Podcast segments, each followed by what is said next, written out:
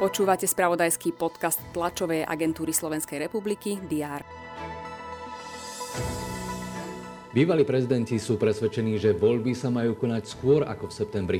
Štát prenajme pre Slovenský historický ústav v Ríme bývalú rezidenciu kardinála Jozefa Tomka.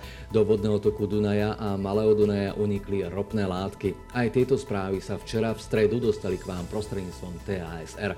Tak rýchlo, ako sa len dá, sa k vám dostanú aj informácie dneška, štvrtka 16. februára. Vítajte pri diári. Slovenských záchranárov, ktorí pomáhali po ničivom zemetrasení v Turecku, príjme prezidentka Zuzana Čaputová. Minister vnútra Roman Mikulec im takisto udeli ocenenia za ich obetavý a odvážny výkon. Slovenskí záchranári počas necelých 7 dní zachránili z ruín 12 preživších ničivého zemetrasenia. Už od pol deviatej pokračuje rokovanie 83. schôdze Národnej rady.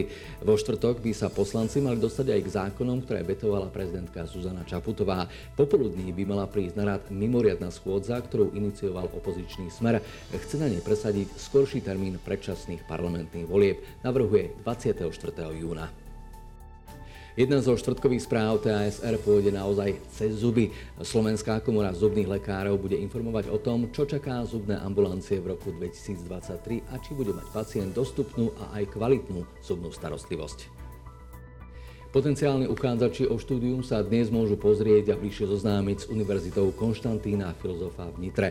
Akademická inštitúcia, ktorá ako univerzita pôsobí už takmer 30 rokov, otvorí od 9. do 13. dvere všetkým záujemcom, ktorí sa môžu zoznámiť s ponukou štúdia i podmienkami na univerzite.